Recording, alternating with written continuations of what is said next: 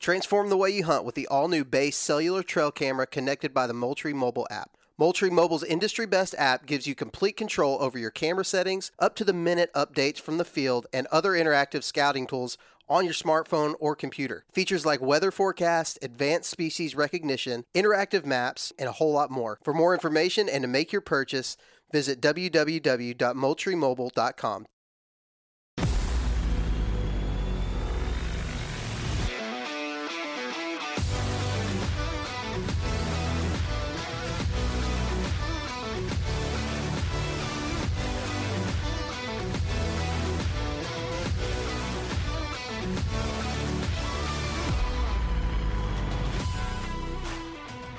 Welcome to the Missouri Woods and Water Podcast with your hosts, Micah, Andy, and Nate.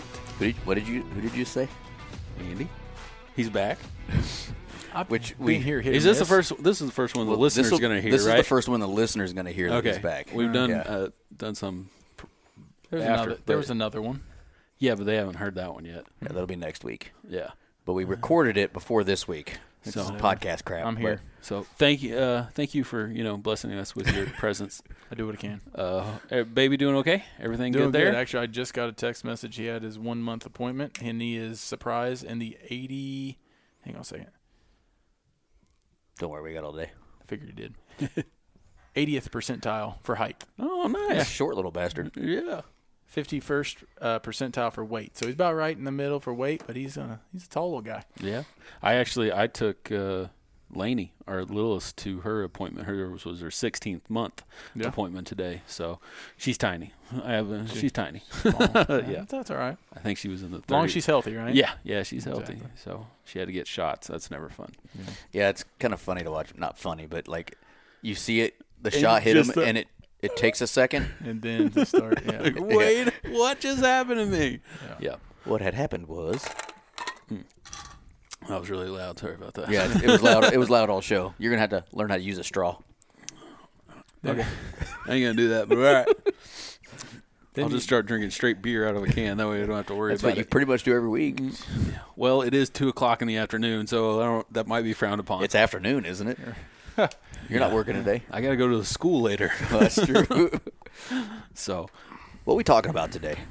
uh, budget hunting, hunting on a budget, however you want to say it. You, you said it both ways, so good job. Yeah, with the Dave Ramsey of the hunting world. yeah.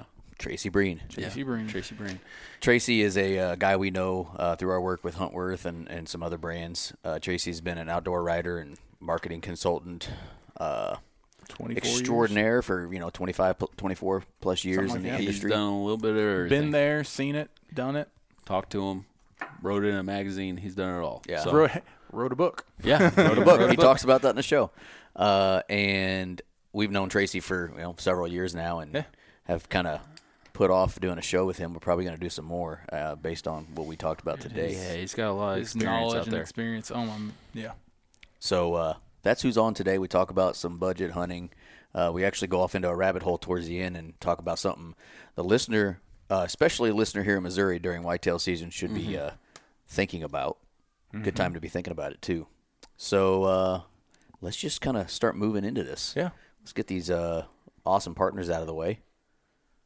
Midwest Eh, gun. no, no, Work- no, no, no, no, no, no, Okay, no. You go ahead. Let Andy start. Why does it matter? That's how we have. Okay. Let, let's go. Uh, Lucky Buck. we'll just See, change it up. he was shaking We'll the rust change it up. off. Yeah. Yeah. yeah. start with Lucky Buck. Uh, check them out. We're actually um, kind of winding down that part of the year. I just dumped my September bucket, which I know was a week early, but we're leaving for Which- Colorado. Same. Which I it did mine. sounds crazy. People think, oh, wind it down. But everybody's starting to put stuff out a lot of times for this Mm-hmm. stuff. We're still got stuff out, but if you follow the Lucky Buck Program. manual programming, time frame. you don't you don't dump out as much this time of year, surprisingly, because one, you, know, You don't the, need the it. rat growth is not there, so you're just using it as an attractant from here on out, basically. kind of salt, yeah. And uh, they they recommend like, well, I, I think it's two thirds of a bucket in September and a third. I just did a half a bucket because I'm not very good at math. I did the same thing. So I just did a are half a bucket. Yep. And uh, so check them out, luckybuckmineral.com. Yeah. onX. We are going to be using the crap out of that. I need to make sure I gotta- can go offline. I got to download my map so I can make sure I go offline because Mm-hmm. where we go, you don't have cell phone service. Yeah, so we use it literally every day for long periods of time. So And I'm the person that is, uh, Micah can attest. Every time we stop moving, you look at it. I look at it. yeah, you're pretty bad about it. that. I kind of We're pretty worried Nate's gonna get lost. I think I'm got- worried I'm gonna get He lost. got scared first year going out there, and I think that has stuck with It him. Me, with me I ever can go out there and I can walk around for a little while, and then you know, okay, well maybe I need to figure out where I'm at. But e- anyways, use on use onX if you want. You can get on the uh, website and use the code MWW20, and you can save yourself twenty percent. So it's onxmaps.com. You can't do it through the app. Right, You yeah. have to do it online, which you're saving 20%. So go ahead and do it. Um, be a good time of year to get it done. River's Edge tree stands. I finished trimming up my trees for my River's Edge tree stand the other day. Yeah. It was quite enjoyable. The only thing unenjoyable, which whenever we had Gabe on, uh, I took the whole family out there. And uh, when we got back to the house, we found that my son probably had 300 seed ticks all over him. Yeah, it was Yep. pretty bad. And of course, it was Lawson. it was Lawson. Yeah. He was the only like the other. I have two daughters and my son, and then my wife. They kind of stayed around, you know, the one area. Lawson being Lawson, he went on a little adventure, which I encouraged. Boys I being yeah, boys, yeah, you know? boys being boys, and he must have just gotten to a patch of them somewhere. So, mm. Yeah, and But- Gabe talked about how much he hates them. Yeah. which is funny. yeah, but Rivers Edge, Not, not Tree Lawson, the Sea ticks. Yeah. Yeah, Use the code Missouri10 for 10% off plus free shipping. Yeah. On any that's huge by the way, free shipping Yeah, that- on any hang on or ladder stands. I wouldn't That's wanna- huge, free I wouldn't- shipping. I wouldn't want to know how much a how much it would cost to ship a stand. That's, well, if you use that be- damn code, you don't have to I worry know. Don't about have to worry knowing. about it. Missouri ten. there you go. Cut it back. Use the code MOWW22 for 10% off. Yeah, hopefully you guys got your cameras out and got some pictures of some. If not, you're behind. Swamp donkeys. Obviously, yeah. Yeah. So Check them out. Yep. Uh, Midwest Gun Works. All Use the- your gun manufacturing needs. Uh, manufa- can't can't Can't manufacture, manufacture a gun, Andrew. your gun part needs. you got a 3D uh, printer at your house? No, maybe I don't know. but no, they got everything gun related. Yep. So and your firearm relations. Yep. MWW five for five percent. yep. And last but not least, Camo Fire and Black Ovis. Mm-hmm. Camo Fire, I will not get on it. I will not get on it. I'm not. No, I'm not going to do it. Let's not do it. Flash Camo sale Fire app, flash sale. Check it out. Ca- It'll cost you money, but it's worth it. but you get you get to save a little money as you're costing yourself money, so that's nice. Absolutely. Yeah, yeah, they always got some type of good deal. And then going Black on. Ovis, uh, Ooh, they got they, What? they got muzzle loaders on camo fire right now. do they? Yeah, Well, I I promised I wouldn't check. I didn't say anything If about they would you. look over So, Micah's yeah. shoulder. bunch of CVA muzzle loaders and knives and ammo. QuietKat. Ooh, we could use one of those. Possibly. Maybe. Yeah, hope so. And then Black Ovis, um, sister company Camo Fire, blackovis.com. Use the code MWW10 for 10% off. If you got Um, something you're missing for this upcoming hunting season, Get chances after it. are Black Ovis is going to have it. Yep, you they got you you can still do Arrow ID Builder. Yep. And you can uh, select a rush option, whatever it's called, Yep. because you're going to probably need that. Uh, by the time you hear this, it's going to be roughly two weeks out from Missouri's archery season. Mm-hmm. And then last, because uh, we do talk about them in the show, let's uh, let's plug Huntworth Gear. Yeah. Um, they got the new Heat Boost Yeah, lines coming out. We talk about that in the show. We're Uh, just excited we can finally uh, Talk about it. Yeah. yeah. But Uh, we got to test that Heat Boost stuff all winter, and it is legit. it's awesome. So if you're looking for late season, uh, mid season, late season stuff, you need to check out Huntworth. Um, you should have anyway because they already had awesome stuff, but it just got better. Um, another option. So check them out. How, out huntworthgear.com. Use the code MWW15 for 15% off there too. All right, let's get into the show with Tracy Tracy Breen. Let's do it. Let's go. This is Missouri Woods and Water Podcast. There he is.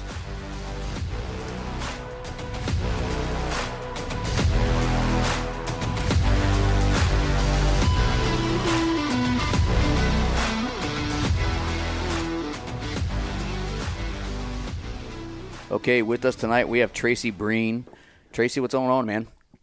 Hey man, we're just uh, end of summer here, pushing uh, towards hunting season. Obviously, most of you guys have hunting on the mind. Uh, those of us behind the scenes are, you know, ramping up, trying to make sure all of our our ad messaging and budgeting and everything is in place. So uh, it's certainly a busy time of year in the hunting industry. What hunt do you have planned first for yourself? Uh, you know, you know, uh, kind of a funny story, and, and we kind of talked about this in the beginning. I, I started making a living in the hunting industry when I was 20, and from 20 to 35, I'm 44 now. From 20 to 35, I hunted in about 34 states. Um, And from 35 awesome. till now, uh, most of my goal is around getting my kids on critters. That makes sense. Um, you know, to be honest with you, most people in the hunting industry that have traveled like I have, most of them are divorced. and I kind of I picked up on that pretty early on. Like, you know, I just don't want that to be me. And so when my kids started getting old enough that uh, when I was being dropped off at the airport and they were crying and carrying on, and it was the eighth trip of the fall, um, you know, I just decided that it, it was time to kind of cut back and and that that particular trip was like a moose hunt in Alaska. I can remember it like yesterday. And my wife had to drag my kids out of the airport, and I'm I was just like, you know, Whoops. Made the I've, trip. I've lived the dream. uh, um, it, when I was in the heart of it, I was hunting seven, eight states a year. You That's know, awesome. um, just you know, from one state to the next all fall, and it's been a dream. It's been a wonderful life. Um, but there just comes a point where you're like, yeah, you know, it's time to cut back. So believe it or not, and you can't do this in Missouri where you guys are, but um, one of my favorite things to do that I'll do first this fall is turkey hunting with a dog.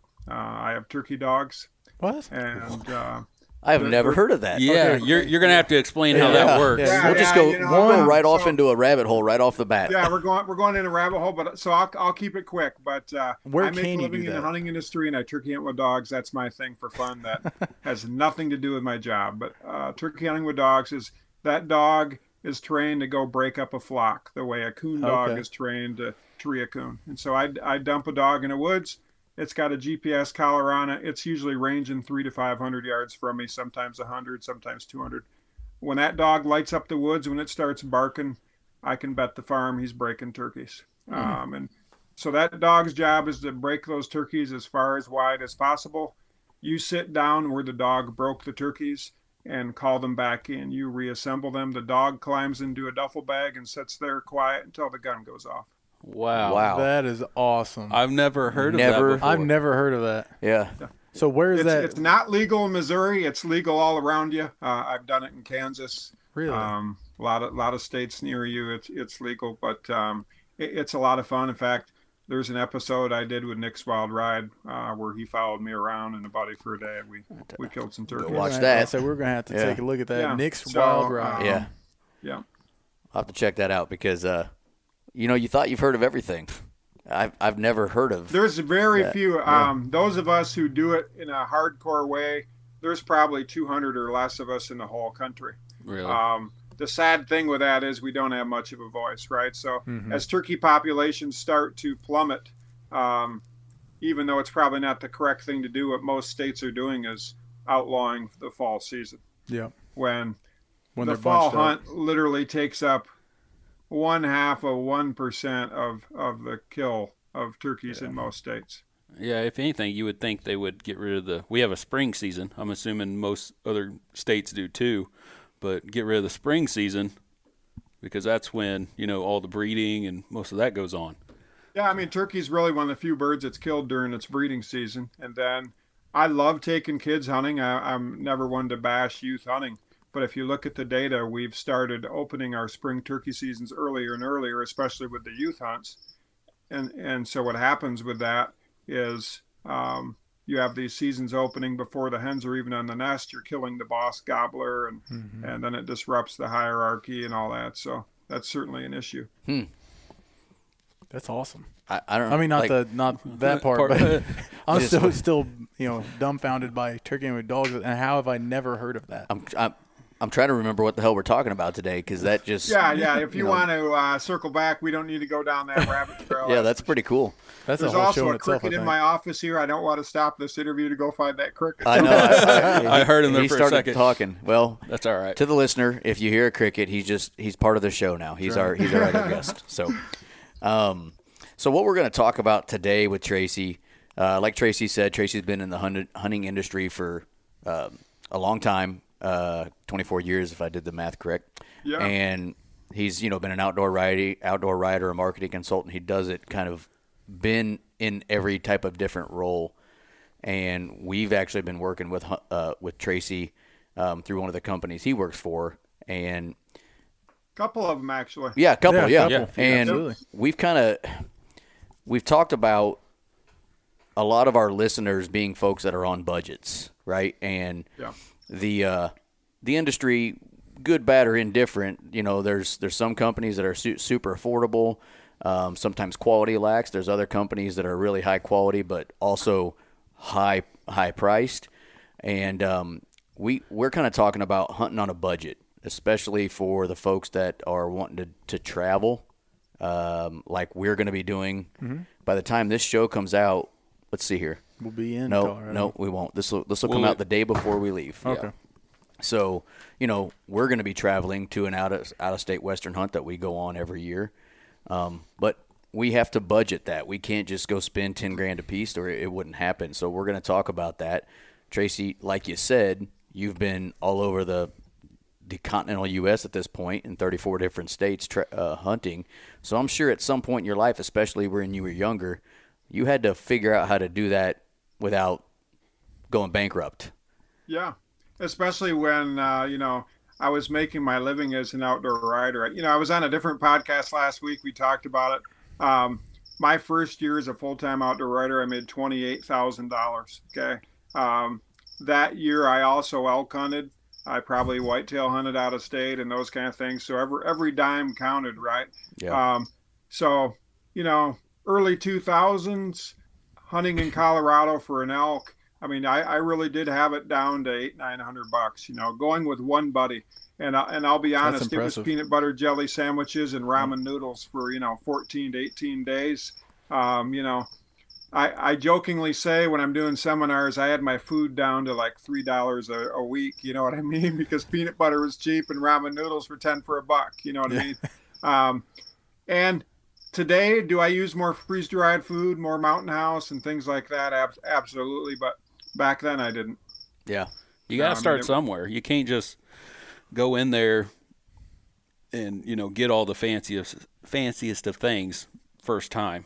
Well, I mean, me personally, I guess you could can't try. You could try it, but uh, You're gonna piss mo- your wife off or your yeah, husband off or yeah. whatnot. For most of us out Yeah, here, you know, yeah. blue collar type workers and stuff, that you just can't do it. yeah. And add to that, you know, I'm writing for magazines, and and magazines they don't make you rich. You know, um, so back back then, if it was a feature article on an elk hunt, I was making somewhere between five and seven hundred bucks.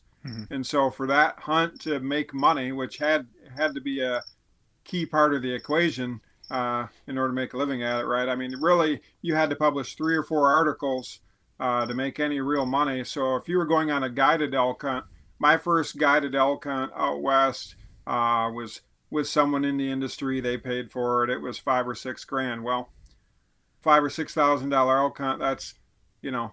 10 to 15 articles before you break even and that's just not Right. possible you know so yeah. Based off of I. I always said I made my living being the Dave Ramsey of hunting, right? I mean, uh, just learning to live within your means.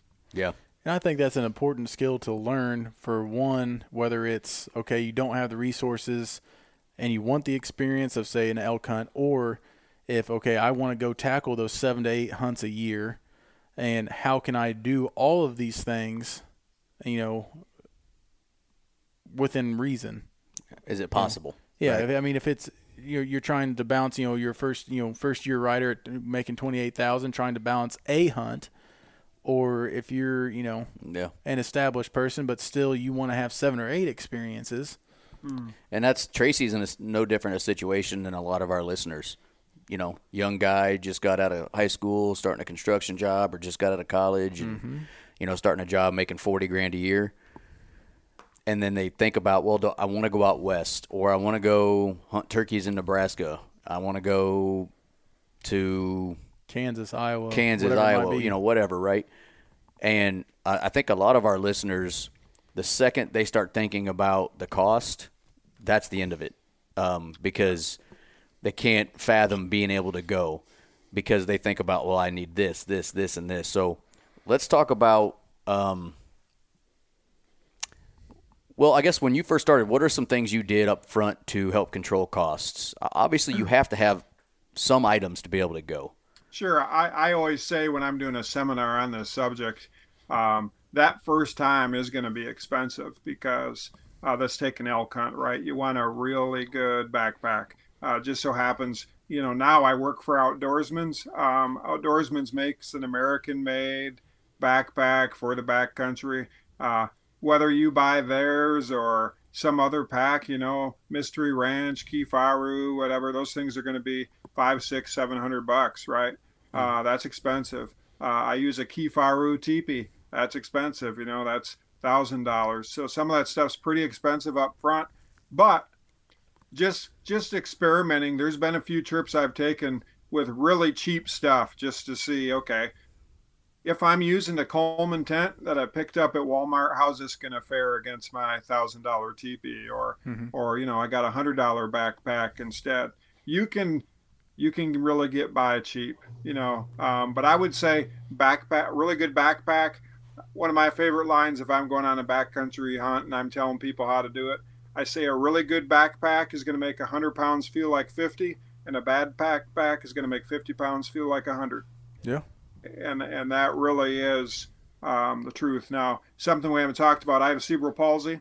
I've had more surgeries than you have fingers and toes, and you know, so cerebral palsy is hard on my body. I'm glad I did all that hunting when I was young. Um, so having a pack that made the hundred pounds feel like 50, or in my case, I really never carried more than 60 or so. You know, having 60 pounds feel like 30, that was absolutely a must. Yeah, yeah. and and I would echo that sentiment. That was you know, when we first started going out west, the pack is something I noticed more than other things, and mm-hmm. boots. But we'll get to that. Yeah, too. boots are another one. Schnees, you know, back when I worked with Meat Eater, I had to deal with Schnees, and I got Schnees boots, and you know, those things are three, four hundred bucks or whatever, and, and you know, eight years later, I'm still using them.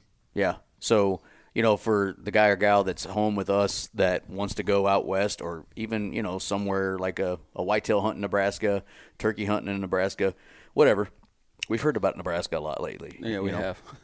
yeah, but, I, I, uh, hunted Nebraska last fall, actually. Yeah. So, uh, Nebraska's a good place. So, you know, there there are some things you're going to have to get at some point. But, you know, you can get by with a $125, $150 pair of boots.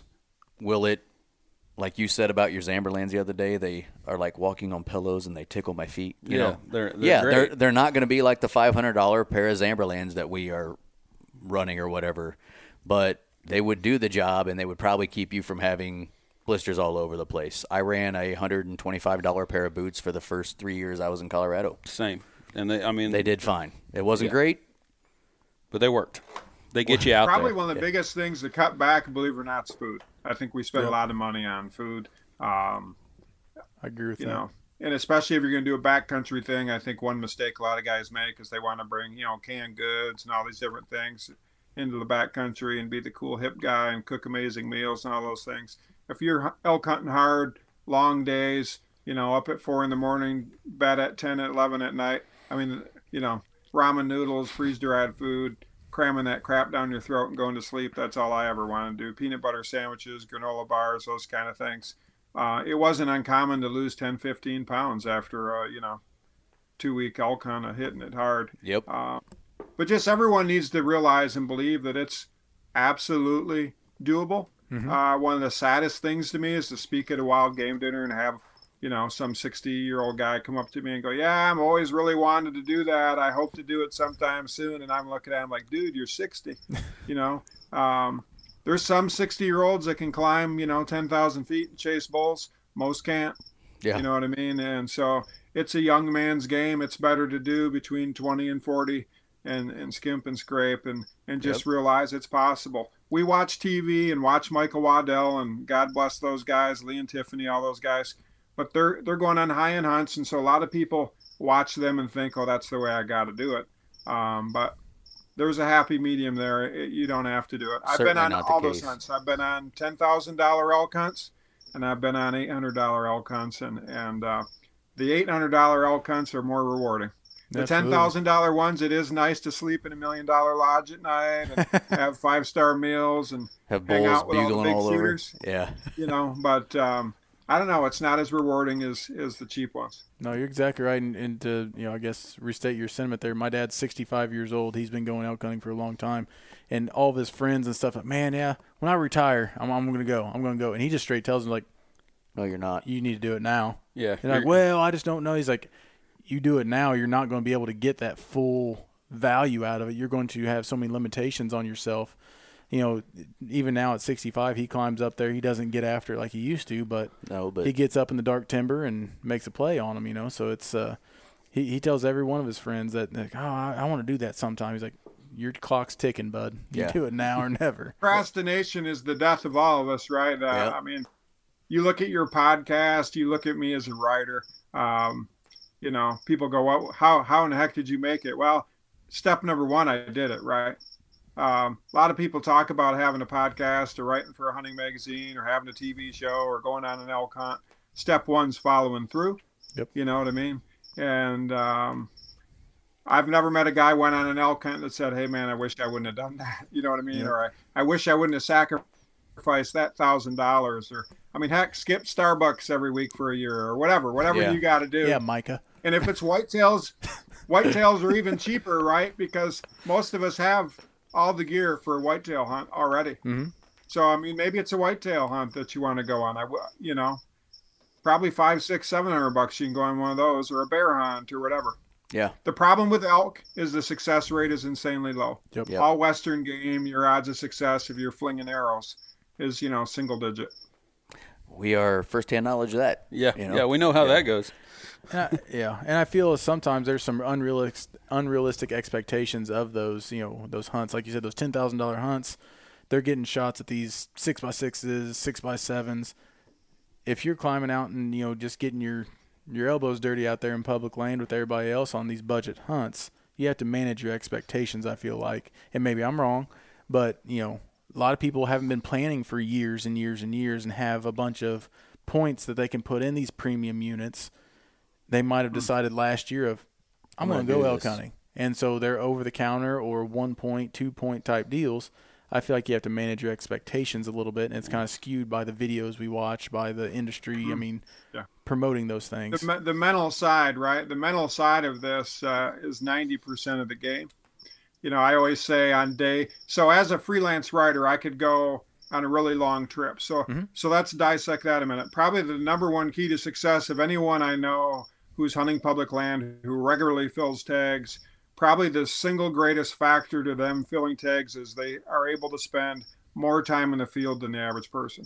So some of my elk hunts were close to three weeks long. Okay. So from the time I left till the time I got home, 21, 22, 23 days. Um, that's great. The downside is by day three or four of hunting, you're usually, you start getting tuckered out, you're mentally wore out. It's 90 in the shade. You haven't heard a bugle. You've hunted the same water hole. You beat that to death. What do we do now? You Everything know? looks the same. Yeah. Yeah. And so the guys who are successful are the ones who just keep grinding and they realize the odds of success on day 17 are likely just as high as they were on day one, two, or three. And you just got to keep pushing. Um, and the more time you have, the better. You know, as I, as I look back on a lot of my hunts, regardless of species, I filled a lot of tags on the last day or second to last day because it takes that long to figure out the game. Yeah. And I agree with everything the cricket's saying as well. He is making some really good you points. keep bringing him in so people realize, you know, Yeah. it's actually a special sound effect I brought in just for you guys, so people feel like they're in the woods. yeah, um, so You- he- I, I wonder it's if legitimate. He is out in it. I wonder if he is in the background just being like, haha, idiots. like he knows Yeah, what he's funny, doing, I've you know? not- I have not heard a cricket in here, and unfortunately, I have so much hunting gear like in my office right now. Like I'd really have to dig this thing apart to find it. yeah. Yep. I think it's awesome. We'll be all right. Special sound effects. Yeah. Yeah, and, and you made a good point uh, also right before that. I mean, we actually, this show hasn't come out yet. It'll come out next week. We recorded our uh, our pre elk trip show that we do every year as a group, and we kind of talked about me potentially not going. I mentioned some family stuff happening. My daughter's in high school for the first time, obviously, and missing some softball games. And Andy made Hopefully a not the second. You know, right. to go back through. Andy made a mention about, well, it's not going to get any better, and you're not going to get younger. You know, Right. I mean, it's only going to get harder to go, and it's those are great points. And I think there's a lot of our listeners that are in a a similar boat, but just haven't went yet. They haven't went, and I don't. We kind of keep talking about out west, and that that makes sense. A lot of people have that dream to go elk hunting, Yeah. but we could just be talking about dropping down to Arkansas to go, uh, you know, Bear whitetail hunting. hunting or bear hunting or dr- moving up to Nebraska and try to do something. You have the idea, but you don't know how to execute it, so you just don't do it, and or the money. I mean, there's that. But well, no lie, in 2020, I, I think there's two things. Money is one of them, and then the second factor is people don't know where to start. that's Um, huge. Man, with with onX maps and all those things today, that gives you a good starting point. But something I always did was I always called biologists. Okay, I would call a biologist in the area I planned on hunting and pick his brain. Now, is biologist Fred going to say, "Hey, let me give you an X on the map of where to go"? You know, absolutely not. hopefully, But what I found, you know, some of them might, but what I found is if I said to them, hey, I've been researching area A, B, and C, if it were you of A, B, and C, which one would you go to first?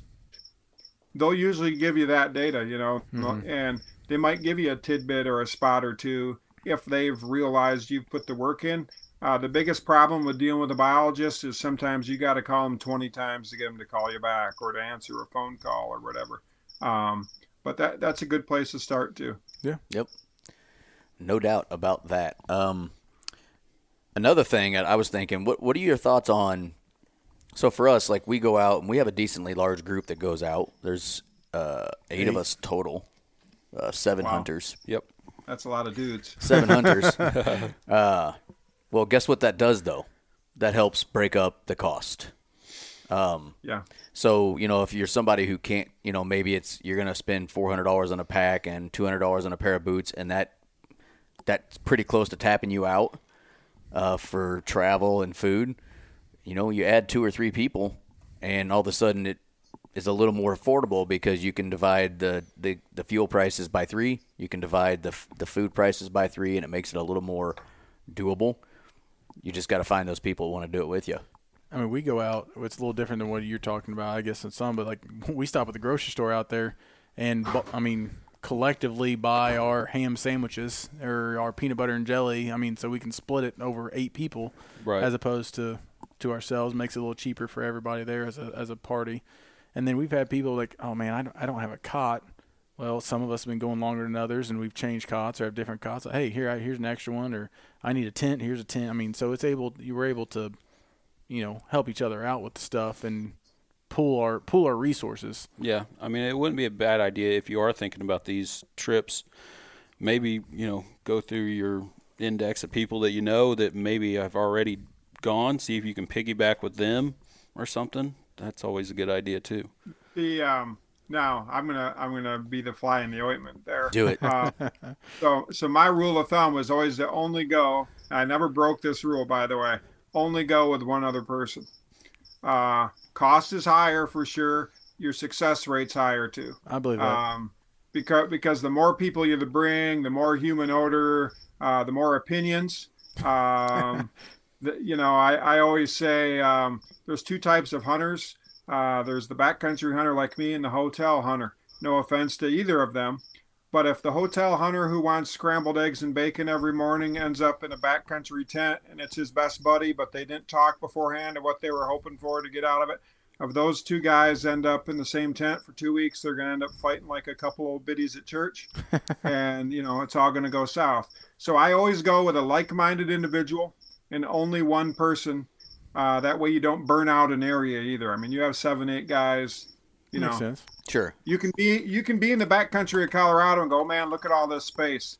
But you can burn out a spot real fast if you got half a dozen guys or more. So I always had to look at things differently because I'm I was making a living, right? That makes sense. Uh, if if step one is to just go out there and have fun with your buddies, I mean, bring as many as you want or whatever.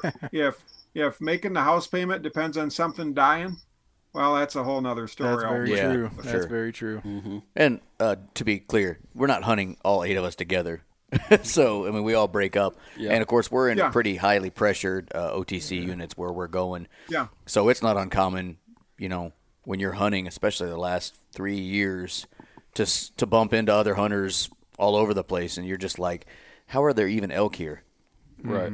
Because I've seen 17 individuals today, and you know, uh, not an elk, and then five minutes later, boom, there you are. There's elk. But Um, so there's definitely a difference in you know what are you wanting to get accomplished? Are you wanting to be in the back country where you're, you know, on the side of a mountain every night uh, camping? Because yes, eight guys would be a, an absolute shit show in that situation. Yeah, situation. trying to do a drop camp. and, and I and I and I bumped into camps like that, and they're having a great time. Probably way more fun than I'm having, to be honest with you. Um, you know, and and they get up and they have wonderful meals, and there's usually a cook in camp and all those kind of things. You know, um, that just was never my style. You know, we just hit it hard all day, came back, ate a you know wilderness athlete granola bar, and went to bed. You know. yeah, Yep. that's definitely a different experience for sure. I For mean, sure. Yeah, Yeah. They're they're two awesome experiences, but just different in their own rights. Um, so what some more so, some more things you did back, especially you know I'm kind of trying to I'm wanting you to tap into 20 year old Tracy, you know Yeah. because 20 year old Tracy probably financially wasn't doing as as good as Tracy Absolutely, now. Yeah. Um, What are some And other things Tracy you did? now, Tracy now is still just as tight as Tracy was then. Life So- skill, right? Yep. Yeah, um, you know what I tend to do is really cut back on on food or clothing that I don't need. I don't buy anything extra that I don't need, and I I just I cut back on all those things. I get the best gear I can, and I don't skimp on gear uh, like you know whether it's a Garmin InReach, you know, and all those kind of things that can help you communicate with back home. I, I don't skimp on that stuff. It really is food and lodging. I don't ever stay in a hotel. You know what I mean? Um, none of those things. And, and I mean, if you start doing the math right now, I mean, we can break it down. I do this so much that I mean, I could just break it down. You know, uh, even with gas this expensive, if a couple of guys are going west, they're probably only going to have five, six, seven hundred dollars in gas. So you split that up, you got a few hundred bucks a guy. You can get by for a couple hundred dollars worth of food a piece. You know, Mhm. um, your tag is probably going to be five, six, seven hundred bucks. That's the most expensive part of this and that's what scares away most people is that expense. So I mean, if you just add that up, a few calls, a pair of boots, a tent, fifteen hundred to two thousand dollars right now, um, I still think is pretty doable for a for a hunt out west. Yeah. I mean, Yeah. what are you guys spending? You tell me. What do you What do you think you're Less spending? than less than that now because So of you're talking, yeah, your initial gear. trip, Yeah. absolutely, every bit of that. But um, you know, after our initial trip, we have those things, and I would say this year, just me personally, um, including the tag, I'll probably spend twelve hundred dollars or less. now, remember, we're dividing food up between more people, Yeah. and fuel is the same way. Although we have two vehicles going out, not one, so um, I would I would say twelve hundred will be That- about think- yeah, that's a safe bet. yeah. I mean, Now realistically, there can be some fuel tag crazy gas. things. There can be some crazy things that happen. Like uh, we killed two bulls in two days in New Mexico.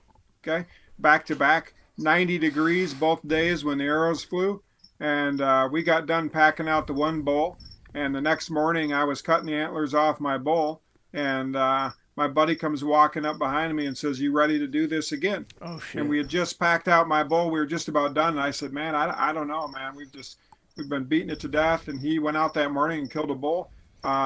We decided to hire a horse packer. absolutely. You know, I mean that was that was probably three hundred dollars, three hundred fifty bucks. We weren't planning on spending, but I can tell you that was the best three hundred fifty bucks I ever spent in my life. Yeah, your You body know, thanked um, you for that, I'm sure. Yeah, we called we called this guy in on a satellite phone, you know, gave him GPS coordinates from the satellite phone and and he brought two horses in right to the spot and packed that bull out in one trip and and you know That's that in itself was an amazing memory just having this guy show up on horses and Yeah, getting the bull on and you know all, all those kind of things it was an amazing memory you could have unser- unforeseen expenses for sure. Well, Um, last year Andy had what six hundred dollars in tires. Oh, it was more than that. yeah, yep. Two hundred bucks a pop, five tires. yeah, Yeah, So, stuff you do have to. I mean, you do got to try to be prepared for. I mean, like if I ever if I kill a bull that I'm gonna mount, uh, as far as the shoulder mount or whatever I'm gonna do, I've always said, hey, you know, I'm gonna budget to after I get him down off the mountain to get him straight into a taxidermist somewhere out there, so that it doesn't get ruined. or it's a Um, locker you know, or freezer or something. get them get them you know dealt with by them, which is gonna cost money.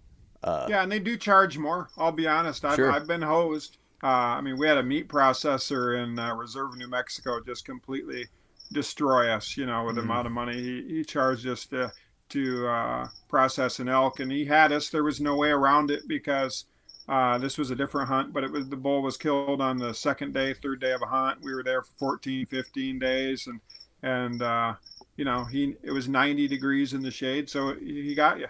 Yeah, we've know, even talked about. uh, well, actually, we used to have a processor. They're no longer in business. That um, we were going to use, like if we killed something early, just go and, and rent freezer space from them and say, hey, can we Yeah. store the meat here for the rest of the hunt, and we'll come pick it up. Don't do anything to it. Just can we leave it here? And uh, they are now gone. So, and we haven't really found anything. We've done that close. before. We've done that before. A lot of them won't do that anymore, but we have done that before. We've brought freezers out and plugged them into generators. I mean, there's there's a lot of different ways of doing it, but but um, I, I just encourage everybody um, pick some crazy hunt. If it's not elk, maybe it's an antelope. You know, cool thing with antelope out west, you can you can spend money on a on a trespass hunt. You know what I mean? Where they just drop you off at the gate. You're kind of on your own. Uh, you know, I did that for fifteen hundred bucks. You know, killed an antelope for fifteen hundred bucks. Same thing. You're in the west. You get to see the scenery. The odds of success on an antelope are you know, eighty plus percent. A bear hunt, whether that's in Canada or someplace here in the states, I mean, bear hunts are really really high success rates. Unfortunately, everybody wants to go on a whitetail hunt, and the success rate on a lot of whitetail hunts, uh, guided or unguided, is pretty low. You know, I mean, it is. Whitetails are smart. Uh, they're i mean to me if you're going to compare elk and whitetail elk hunting's hard i get it but you really you don't really get to talk to whitetails i mean sure we can grunt and rattle and that sort of stuff but they're the Yeah. most skittish cervid that ever has, has existed White, you know an elk will bust out sure mm-hmm. but a whitetail you especially a pressured whitetail you give them one reason to to leave and they will do it and I, I think to be able to be somewhere and pattern whitetail to the point where you can get one killed would be difficult when you only have, let's say, seven days to do it. Plenty of people do it; it's not impossible, but What, what that kind of goes back to what your goals are. That's Right. going to be hard to do on a one yeah. on a 150 class deer. Could you do it on a two or three year old? Possibly. Your chances go up, but doe. yeah, Yeah. something. So Tracy, I gotta ask, put you on the spot. What is one we'll call it quote unquote budget hunt like that sticks out to you that like I don't know, just one of your favorite hunts? Can you tell us, kind of walk yeah, us you through know, that?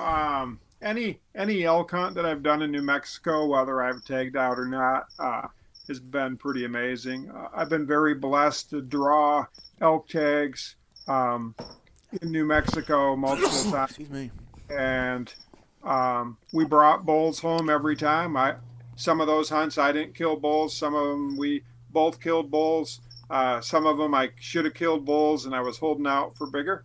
Um, I mean, one one amazing hunt that I, I love to talk about is, uh, you know, I had a, a bull in 16D, which is probably the most sought after Yeah. unit in New Mexico.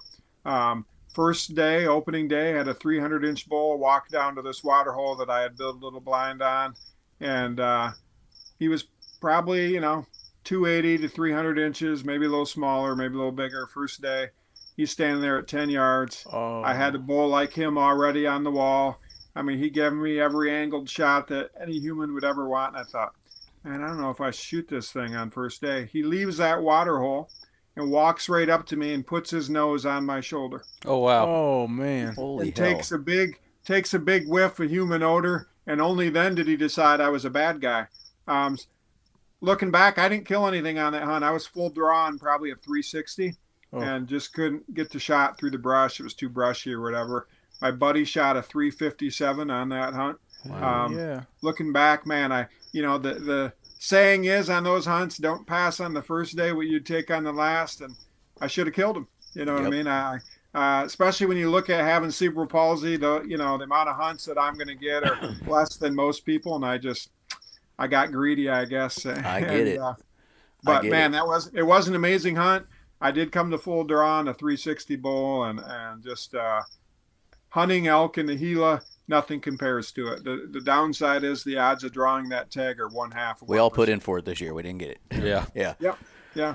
And you know, uh, it's funny because you said the saying is don't pass on the first day what you would shoot on the last. And we've had a lot of our listeners have asked us, "Hey, you know, would you shoot a cow or a calf on day 1?" And now that I'm, you know, 4 or 5 whatever it is years into it or 6, my answer is hell yes. I promise you, a cow on day- cow, day cow walks in front of me in an OTC, very pressured Colorado unit. She's getting shot, and uh, but your first year, your very first day, your first year, you're like, "Ah, I'm only gonna shoot a bull, you know, only gonna do this, and Yeah, it's amazing how quickly you change your uh, tone. Oh yeah, Albert asked me before I went on my first year with you guys. He asked, he's like, "So you're gonna what? Are you, what are you planning on shooting?" And I told him I was like, "Oh, I'll probably just stick with a bull the first three or four days, and then anything after that." And now, yeah, I'm I'm smoking a cow first thing. It it doesn't matter. I mean, I'm not kidding. we make it 30 yards into the timber, and a a legal cow or calf walks in front of me. She's getting it. I do not care. It'd be an easy pack. Done. you know, success breeds success. I don't know if you guys know who Jared Lyle is. Uh, Jared Lyle is the CEO of Huntin' Fool magazine. Okay. Okay. Uh, Jared Lyle helped build the brand Trophy Taker. If you remember the Sight and Rest Company, Trophy Taker. Yep. Dan Evans owned that company, and Jared Lyle was the general manager for years, years, and years. Those two guys were two of the best elk hunters that I personally know. And he always said to me, you know, we think that the school of hard knocks is how we learn. And he always says, success breeds success. Okay. You kill that first cow, you kill that first bull, you watch your success rate go through the roof. Um, one of my best friends that I, I just mentioned, he's the one that shot that 357. Uh, he's the best whitetail hunter I've ever met in my life, and I've been in this industry, as you know, my whole life. Uh, 200 inch bucks, 180 inch bucks on public land. I mean, just he's a killer. And for years, he would go elk hunting and not kill an elk. And he would have all these big bucks on his wall, and he'd go on elk hunt, elk hunt, elk hunt. 20 years he went on elk hunts without killing an elk. Okay, it was just like this thing he couldn't get off his back. He went and killed one bull, and he's probably been on eight or ten hunts since then, and he's killed a bull on every one of those hunts, hmm. including including two years ago he killed a bull in Arizona that was 377 inches, right out from underneath a whole bunch of outfitters. He was unguided. You know what I mean? Drought stricken year. Most people were turning in their tags. You can do that in Arizona before the hunt. You can actually say, Really? ah, it doesn't look good, turn a tag. A lot of people were doing that, and he went and shot a 377 inch bull, and I wasn't surprised at all when I got There the picture. is hope for. But but 20 years, 20 years. I mean, I did an article for an article for Petersen bow hunting on him. Um, just all the years it took. I also did an article for Petersen bow hunting on Greg Sesselmann, who was the founder of ScentLok. Yeah. Uh, he went on 19 elk hunts before killing one. And those, a lot of them were high end hunts, right? I mean, those were industry hunts. He went on 19 elk hunts before killing one. Well, at my pace, Tracy's gonna be writing an article on me in about another ten years. There you go. There you I got go. ten more to go, but uh, we're getting there. Yeah. So I mean, success breeds success. Um, I just unfortunately we live in a society, and I've talked to a lot of manufacturers about this. You go back to Fred Bear's age, and I know we're down in the weeds here, but you go back to Fred Bear's age, they killed anything that moved. Yeah. An elk hunt became a rabbit hunt when a cottontail walked in front of them. Okay, and we don't do that anymore. No. And so a lot of bow hunters aren't as good of hunters as they'd like to think just because they're not drawing enough blood. I mean, it's just what I tell my own son. He's 16. I'm like, kill everything that moves. Right. Okay. I, I know that you watch Michael Waddell and Lee and Tiffany and all the YouTubers, but I want you to just go out and kill stuff. Makes sense. And I would say it's the same way when you're going on an elk hunt. Just, just kill the first thing you can. I mean, that's how kind of it was. legally. Yeah, sure. Yeah. That's kind of how it was. Yeah, for I make me. my living, so you can ask anyone who who hunts with me. I don't I don't bend a single rule. It's, This no, no, this poor don't. bastard right here, Micah, last year had three opportunities, Yeah, three different opportunities to shoot a spike, and and three different spikes. three Yeah. different spikes, and couldn't do it because they were they Yeah, were they're illegal, illegal. at the time. That whatever. one, me or you were Yeah. gonna race because we were shoulder to shoulder. Yeah, Both of us we were like, who's pulling first? So, but yeah, unfortunately, they didn't happen. We're like, why? you can do it. I, I think what happens a lot of times it's that mental aspect. Like, man, I'm day four, day five, I can't do it. I, I think another thing that's made myself and a lot of my friends successful. Once again, I give Jared Lyle and Dan Evans credit for for kind of teaching me some of these things just in interviews over the years. I don't call that much. Okay, it's uh, if he makes one bugle. I mean, my buddies and I were slipping in, right? We're just trying to locate him and slip in and get a shot. And our success rate has went up quite a bit since deciding to do that. Uh, I interviewed Cameron Hanes one time about that, and uh, we were talking about long range shooting. And, and Cameron Hanes, I'll never forget this quote. It stuck with me. He said, I would rather shoot a relaxed bull at 60 yards feeding in a meadow than shoot a bull looking for me at 20 yards. And there's a lot to be said for that. You know what I mean? When they're relaxed and kind of doing their thing versus they're amped up and looking for you. Um, so, oh, no doubt. Just, I mean, just that, that goes. To, that's the same thing with a whitetail. Yeah. yeah. I. Uh, you know, they'll um, jump a string I, all day long. I think one of the things that has wrecked a lot of elk hunts for guys is they go out there and they want to be like Will Primos, right? They've saw they've seen all the Will Primos videos, they're calling in these big bulls. That's hard to do. It's hard to do. Especially, you know, you got to know when you're going hunting. We go early season, and they're not really doing their thing yet. So, will they bugle? Yes, and we've had some scream fest here and there but they're not really in full rut at the time that we're there. I mean, what Tracy's talking about right now cost me a bull last year because of my inexperience, I guess, or whatever you want to call it. I had one screaming in the timber all day long. Didn't realize I thought it was another hunter, and I should have shut up and slipped in. But I slipped back on him. I found him again in the afternoon. He was still bugling. I'm like, there is no way. Still in the same general vicinity, within 500 yards of that morning, and uh, I got down there to where I could see him and I bugled. He spun around and he came up there. Well, I, you're gonna call me an idiot because I just kept talking to him. I was so caught up in the moment of he mm-hmm. would bugle, I'd bugle. He he was walking to me. If I just shut up, he would have walked into my lap. But instead, yeah. I kept responding, and I completely. I mean, I will own that 100%. I screwed it up completely, but I was so caught up in that interaction if I'd have just shut up, he would have walked right to me. Instead, he walked up, hung up at 45 yards behind some trees because something was supposed to be there and it wasn't. And I'm sitting there chuckling back at him. He's chuckling at me and just going back and forth. Hmm. Had I shut up initially, done that one bugle and shut up, I think he would have been in my lap. And yeah, yeah. And w- one of the mistakes we make as a Midwesterner or whatever, a guy who doesn't live with elk, you go to the school of hard knocks one week a year. Yeah and you forget 90% of what you've learned by the next year. Yep. Okay. And so that's, you know, that that's the problem there is now you know, right? And you might kill one this fall because of what you learned last year, but, but it, it took me a lot of years. And uh, I talk about that 360 bull. Um, that was a bull that I literally, I put to bed. Okay. He was bugling in the morning. I put him to bed. I marked his location on my GPS. I came back. I didn't know how big he was, but I knew where he was. And I came back and I slept within 50 yards of where he was bedded, and I waited for him to get up. And I thought he was going to come one way and he went another, the age old story, right? But I was within 50 yards of him. Hmm. And when he, he stood up and he kind of walked through some brush and it, it all went awry. But um, I never called to him one time in the morning or the evening. Um, my buddy's bull that was 357 that I talked about. Um, we have a tendency, what we like to do is sleep with the elk. Okay, our our our tent is usually there's alcohol around us, and that bull um, woke us up at three o'clock in the morning, and we literally got up, and he shadowed that bull until it was light enough to shoot, and he just stayed on him. He never said a word. That bull would bugle, he'd slip another fifty. That bull would bugle, he'd slip another twenty, and at daylight he shot him. You mm-hmm. know, never never making a noise. Staying That's up awesome. at night is absolutely one of my favorite tactics. We'll stay up all night and listen for bugles and then try to shadow a bull.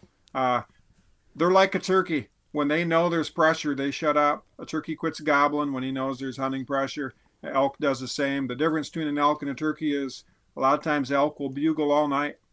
Yeah. Uh, even if they're not talking during the day, it's amazing. You can hunt all day, and never hear a bugle, and you're laying in your tent 10 o'clock at night, and all of a sudden one lets out a bugle, right? if you're a go-getter, get up and stay with that bull till daylight. You might kill him. Makes sense. Yeah, it does. We should try that this year. Everything's on the table. Take a nap to. during the day. You know what I mean? Take a nap. We get those done. Yeah, I can do yeah. that. Yeah, we can do that. stay stay with them. I mean, there's a lot of times two or three in the morning is when we're learning a lot about those elk. Yeah. It's impressive that you were able to put that bull to bed and then get that close to him because I have the hardest time pinpointing where I'm hearing something come from. Especially like if you got in the mountains. you're yeah. just kind of all over the place. I'll hear something and I'll point to the left and the you know if I'm let's say I'm with two guys, they're both pointing over there, and I'm just like, man, Yeah.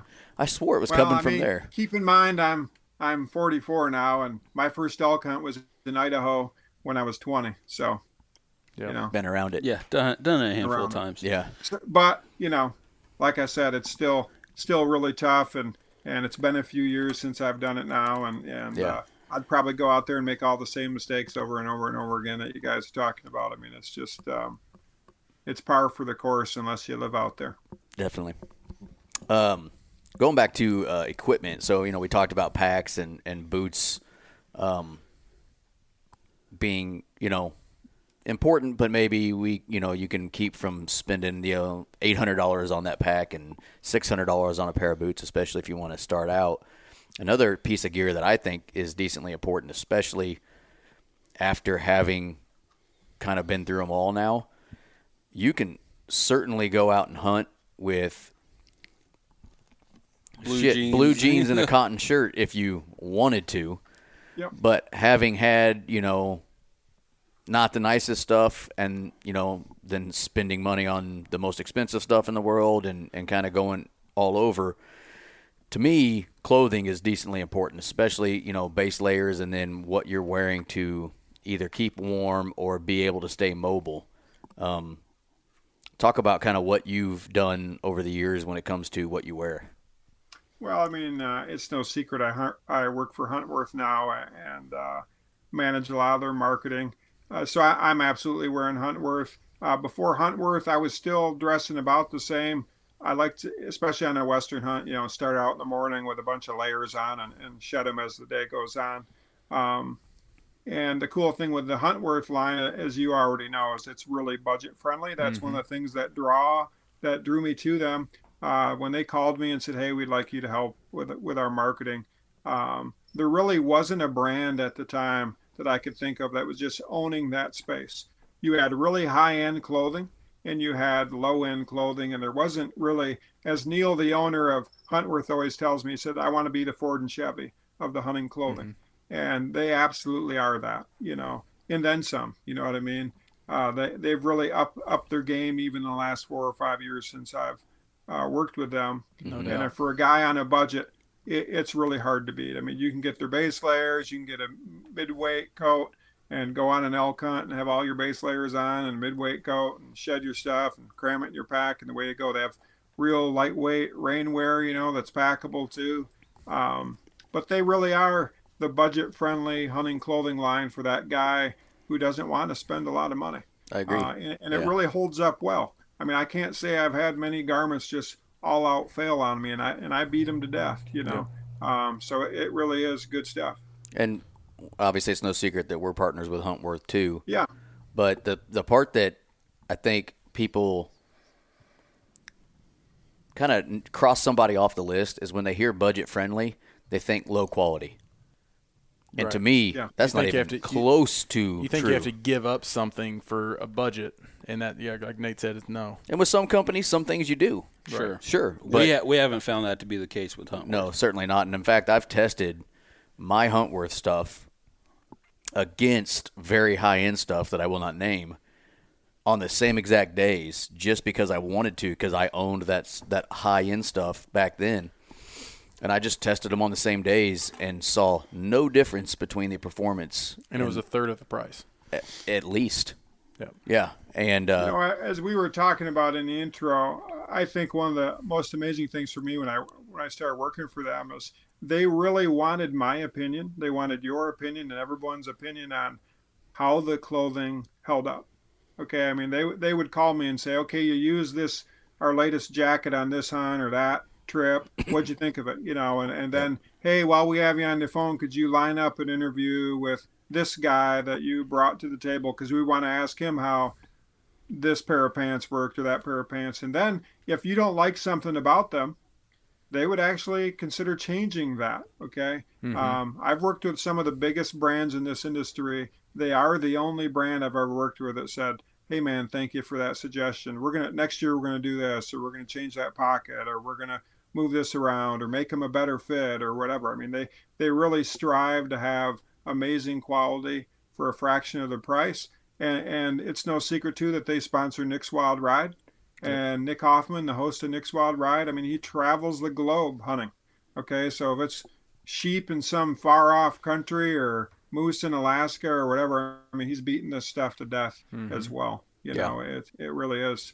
And they Um, certainly do. I mean, we've been on calls with them, and they ask us what we think about stuff, and they do take it and you know work with Right. those those suggestions. In the grand scheme of them, yeah, we have a partnership with them, but we're your average Joe everyday hunter, and they took our opinions and our, I mean, our input for value, and that's I think, like you said, to mimic what you're saying. I mean, it's just it, that's important because it's the users of it are getting a say or getting a voice, I guess. Yeah, and, and if you look at the reviews, I mean, they're really high, and and uh, I've given away a lot of the clothing to a lot of people, you know, um, heavy hitter, heavy hitters in the industry, let's say that who you know they might not be someone who's going to take a sponsorship or whatever, but they're just impressed when they try it. Yeah, yeah, definitely. And they keep like what I like about them. We've been with them for you know two and a half, almost three years. They keep moving forward and you know try and do new things. Uh, you know, how can they serve the community that's using them? And um, all, and the other nice thing, by the way, they give great discounts. Their stuff is already affordable. Oh yeah, Yeah, now, by the time you hear this show, they just had a thirty percent sale end in the, in August That's Right. huge. you know, and they're probably going to have another one. You can get 15% off using our code anytime you want. Right. right, And, uh, you know, that's on top of already being affordable. right. So that's pretty cool. But they, they always push forward to me, and they just came out with, what, eight days ago, by the time people hear this, a new line of warmer or cold weather gear, which, uh, you know, we tested out all last All winter. winter. And uh, couldn't talk about, which was horrible. You know, It it's just it was- hard, hard not to talk about how awesome something is, you know. Yeah. But um, talk about their new heat boost and what uh, what you like about that. Yeah, you know, uh, we've talked a lot about how to describe it, and we don't want to go in the weeds with it. Um, but it, but it's made with graphene technology. The fabric uh, has this graphene technology built into it, and you know, it's a lot warmer, up to 30% warmer. In some cases, might go beyond that or whatever. There's been a lot of independent testing. Um, it really, that fabric, that clothing line turns your body into a heater for Mhm. real. Like you, you, when they, I was one of the first people, you know, to test that or whatever, and and I was half expecting it, right? So maybe that made some mental difference Right. or whatever. But I remember throwing the gloves on and throwing a coat on, and I live up in Michigan. It's cold here. Mhm. Okay, I mean we're I, I the, one of the first times I used it, I was ice fishing just to kind of test it out, and I was in northern Michigan.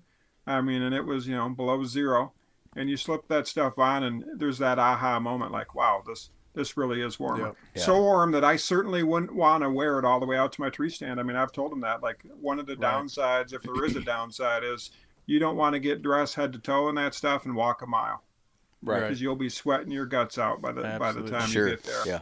But also It's, kind of uh, a, a positive. it really there. Oh, traps your heat and, and that fabric just kind of recycles the heat and keeps it close to your body and so if you're a guy who gets cold easy or you're hunting the late season it's dynamite without adding bulk it's really built into the That's what I was fabric say. Yep. without you know you're not looking like the michelin man when Right. you're climbing the tree stand you, you, can I still mean, draw your bow and function. Yeah. a Exactly. lot, lot of That was flexibility that was the, so, know, the mean- game changer for me. And like you just said, you you are going to get hot in it, or not hot. You're going to stay comfortable no matter how cold it is, in my opinion. And yes, if you're going to be walking a lot, you're going to turn into a furnace. So what I do is I would have my pants on, and I would pack my coat on me because it's easily packable because it's not huge. It is just like a regular coat that you would buy from Orscheln's or whatever that you'd put on going to, you know, dinner with your wife or whatever. It, it's pretty easy to just throw it in your backpack while you're walking. Easy. And uh, I got to the point where all I would wear was a base layer, the pants, a base layer, sometimes a hoodie, and then the coat. That was it. Yeah, and we, I mean, we mainly, I tested it out. We got it towards the end of our uh, deer season. We can hunt, hunt deer all the way up to January 15th. And I remember going out and I was in the bibs and the uh, the coat, and the only thing that got cold on me was my feet because I didn't have the proper boots on. Same. And I was hunting in the snow, so my feet were just standing in snow. I didn't have my Zamberlans yet, but it it was amazing how good they work. But then also, we really tested them out during our thermal coyote season. I mean, it gets you know, there's no sun. February. February, March, you know, early March, it's not that bad. But, I mean, middle of the night, and we were staying toasty, you know, it, it, it just really speaks for it. Yeah. Yeah. And obviously we're partnered with them and take that with the grain of salt. However, we're telling you that stuff is great. Yeah. You know, and, no, it, and it, it is a um, you know, and everyone thinks we're all NASCAR, right? These Yeah. days with with all this kind of stuff, like we're pushing it and promoting it. Um, but I can just tell you, it's you will feel the difference if you buy it. You'll feel the difference, and if you want to start start small, uh, I suggest buying their gloves. Their gloves are super comfortable. They're form fitting. Um, you know, their their gloves is what really got them into the hunting industry and built their name. They have amazing gloves for the price, and they have heat boost gloves. And and what are the things that you know get coldest the quickest when we're hunting? It's usually our hands. You know, Yeah. so if you're like, ah, I'm not going to buy all that malarkey or whatever, start with the gloves. Yep. You'll have them on ten minutes, and and you'll know, oh, yeah, this stuff is legit. Yeah, yeah, huge fans of them. Um, it just came out. Uh, we actually had some listeners asking about some. Uh, hey, should I get this or this? And I know one of them. I told him, hey, why don't you wait about three weeks? Yeah. I can't tell you why, but you should wait about three weeks. And uh, I'm pretty sure he did. And, um, and uh, he, uh, oh, he sent me a. No, it was something else. It was the sale, and he's like, "Hey, is this what you told me to wait for?" I'm like, "No, wait another week." Wait for it. yeah. Wait a little bit longer. It's almost there. You know, And we have some pretty funny commercials coming out with the heat boost, with the heat boost too. That'll be airing this fall, and and uh, just try to get that message across. You know that it is all the warmth without the bulk. You know and that's that's a big thing. That was the game changer for me. Is when I did the test. Yeah. It was the same, and that was not with Heat Boost. That was just with uh, Huntworth's uh, late season stuff that they I still offer, but um, that that's what I was doing the test with, and the difference was the performance was the same, and the bulk was not even close to the same. I mean, the the higher end brand was just really bulky, and this was just like wearing regular clothing. To me, that was where Huntworth won. I think the applicable stuff. I mean, is for one for in in Missouri. You there's people during rifle season or bow season. They do all day sets. They're in that stand all day long. It's cold. I mean, it's freezing. This stuff, you are. I mean, you like you're wrapped in a blanket. You're just comfortable. You're good to go. I use it coyote hunting. Like you said, there's some days the wind chill was in the negative teens. Yeah. And people are like, how are you coyote hunting in this? Like, what are you doing? Like, you're crazy. I'm like, I can't tell you how I'm doing this, but Just know I'm comfortable. I am just fine. There's nothing wrong with me right Yeah. now. And and like everything Huntworth, right? It's priced to sell. I mean, that's one of the big things. And um, you know, a lot a lot of people don't realize this, but I'll just kind of let people behind the curtain. I mean, one one of the reasons those real expensive brands have to charge what they do is they spend lots of money on marketing. Okay, I mean, they really pour it to the marketing. They spend millions of dollars on marketing. Well, the consumer at the end is paying for that. Okay, there's a reason a coat's 500 bucks, uh, and Huntworth isn't that high.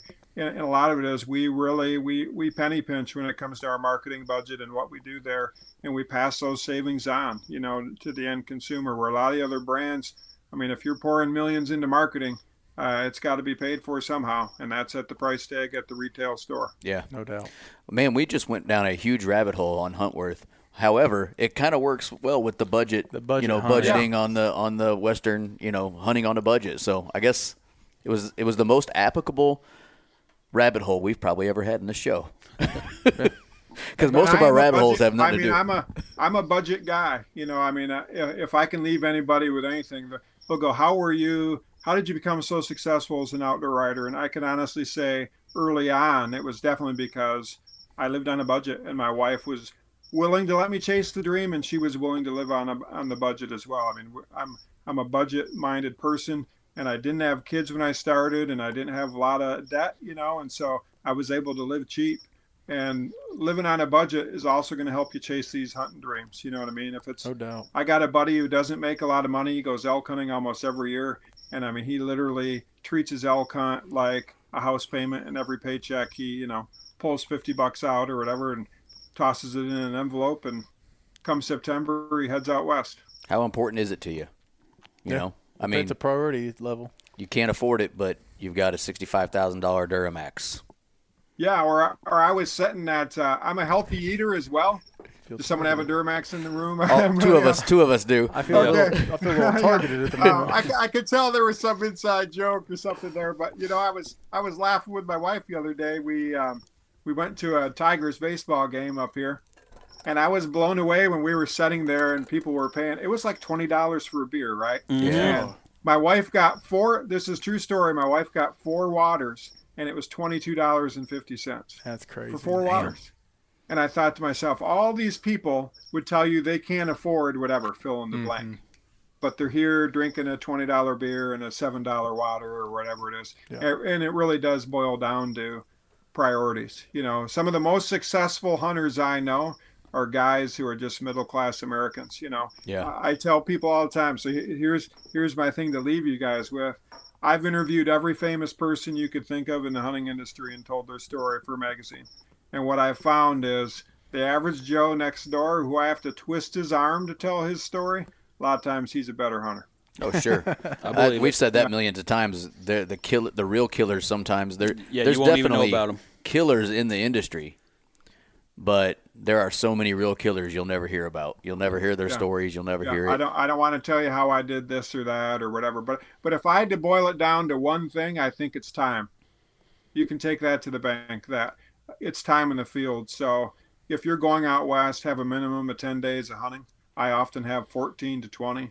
I mean, not everybody can do that, but Right. but that is um, the key to success is time. Yeah. Makes And sense. and when we first started, and I know Micah did this, and, and I did this my first year and, and second year, then it became a little more. Well, I know what the cost is going to be every year, but you know, set an envelope aside, and like you said, Tracy, treat it like a payment that you need to make every month, and put money in the envelope. And that is literally just like Dave Ramsey, like Tracy yeah. was saying. I'm starting to get a vibe that Tracy literally he said it while ago. Yeah. He is the Dave, Ram- Dave Ramsey of hunting. yeah. Yeah. Uh, you just put that money now in the. realize here's the wild card.